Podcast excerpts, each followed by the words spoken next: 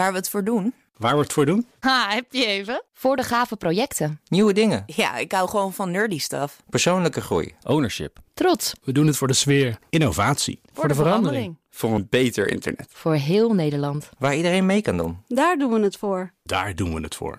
Waar doe jij het voor? Kom werken voor KPN en groei op jouw manier. Check de actuele vacatures op het gebied van data, security, development en networking op jobs.kpn.com/tech. Wetenschap vandaag. Het is onderzoekers in Maastricht gelukt om een computer meteen het woord te laten zeggen dat iemand in gedachten had. Het brengt een toepassing dichterbij waarmee mensen die zelf niet meer kunnen praten toch weer kunnen communiceren. Wetenschapsredacteur Carlijn Meinders, hoe weet zo'n computer nou om welk woord het gaat? Dit werd gemeten met behulp van diepe elektroden, maar die werden niet geplaatst bij random proefpersonen om dit uit te gaan zoeken. Deze elektroden werden al bij epilepsiepatiënten in het brein geplaatst, vertelt neurochirurg Pieter Kubbe van het Maastricht UMC, om erachter te komen in welk deel van de hersenen die aanvallen dan plaatsvinden. Dus die mensen gaan 2 weken naar Kempenhagen, hè? Dat is een gespecialiseerd epilepsiecentrum 80 kilometer van hier, om aanvallen te krijgen en gemonitord te worden. Ja, en zo heel veel meer dan dat is het vanuit patiëntperspectief bekeken niet. En wat wij doen, dat is dat met die elektrodes, die dus inderdaad om die reden al geïmplanteerd worden, daar verschillende testjes mee gedaan worden. Onder andere spraaktesten, waar dus nu de publicatie over gaat. Ook nog een paar andere, navigatie bijvoorbeeld. Ja, er wordt dus, omdat het er toch al zit, kunnen dit soort onderzoeken gedaan worden.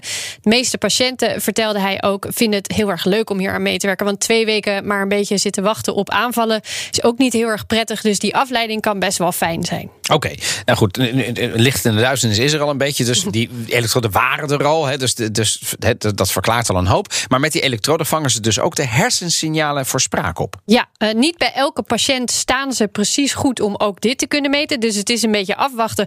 Wordt er toevallig het goede gebied onderzocht, ook om naar spraak te kijken? Maar dan is het idee dus inderdaad die signalen opvangen, data interpreteren. Dat moet dan weer door een algoritme. Dat moet dan weer vertaald worden naar spraak. En dat allemaal in real time. Wat er in heel veel van dit soort onderzoeken gebeurde, was dat data werd verzameld en die wordt dan geanalyseerd. En dan duurt het soms jaren voordat is uitgezocht. Hoe gaan we die nou precies gebruiken? Kunnen we dat dan weer terugkoppelen? In dit geval dus niet. Die data werd gewoon meteen opgenomen, geanalyseerd, vertaald. En dat vraagt natuurlijk om nogal wat voorbereiding, zegt onderzoeker Christian Herf van de Universiteit Maastricht. Before we even started recording the data, we needed to have everything in place. It needed to work straight out of the box, immediately and very quickly. So all of the machine learning needed to be incredibly fast. Daar is ook wel 2 jaar in gaan zitten om dit allemaal klaar te zetten voor dit onderzoek.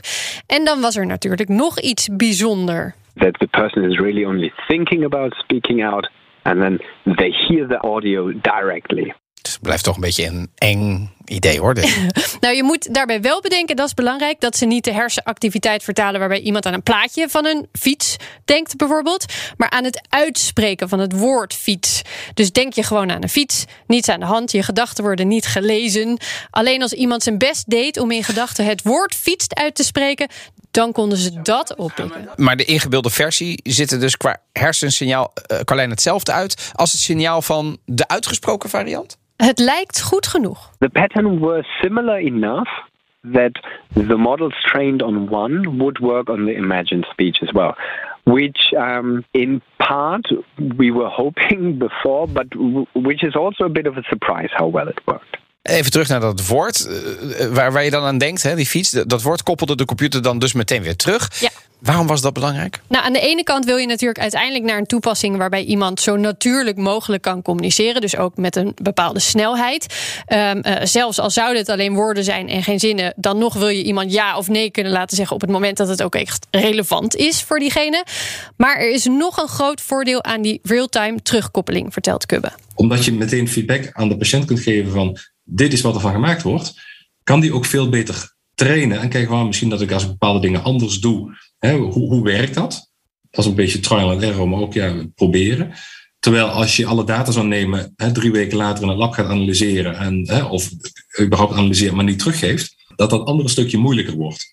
En dat is een van de dingen waar ook wel in de literatuur aanwijzingen zijn, dat je dit echt als een samenwerking moet zien. Omdat met soms relatief kleine aanpassingen die patiënt kan merken van, hey, maar als ik dit of dit net even anders doe, dan begrijpt de computer mij een stuk beter. Een soort samenwerking dus tussen die patiënt en computer, ja. Ja, en dat kan dus per patiënt verschillen. Ja, die interactie zal per persoon anders zijn en daar past het algoritme zich ook op aan. Dit is ook een van de dingen waar de komende tijd meer naar gekeken gaat worden. Hoe kan dat oefenen nog beter met elkaar, dus computer en patiënt. Het algoritme zelf wordt nog verbeterd. Straks gaan ze van woorden naar zinnen. Misschien lukt het zelfs wel om er uiteindelijk non-verbale communicatie aan te koppelen. Zeg je het blij of zeg je het boos bijvoorbeeld. Maar een van de belangrijkste dingen wordt de komende tijd testen met de groep patiënten waarvoor het wordt ontwikkeld. Nu waren het epilepsiepatiënten, maar werkt dit ook bij mensen met die taalproblemen die niet meer kunnen praten op de juiste manier? Zijn die signalen die je meet dan ook goed te vertalen? Wordt vervolgd, meer onderzoek is nodig. En daarom blijft wetenschap vandaag gewoon lekker doorgaan. Het stopt nooit. Gelukkig, dankjewel. Carlijn Meinders. Ook Hugo Reitsma vind je in de BNR-app. Superhandig die BNR-app. Je kunt alle programma's live luisteren, breaking nieuwsmeldingen. Je blijft op de hoogte van het laatste zakelijke nieuws. En je vindt er alle BNR-podcasts, waaronder natuurlijk de belangrijkste, Boekestijn en De Wit. Download nu de gratis BNR-app en blijf scherp.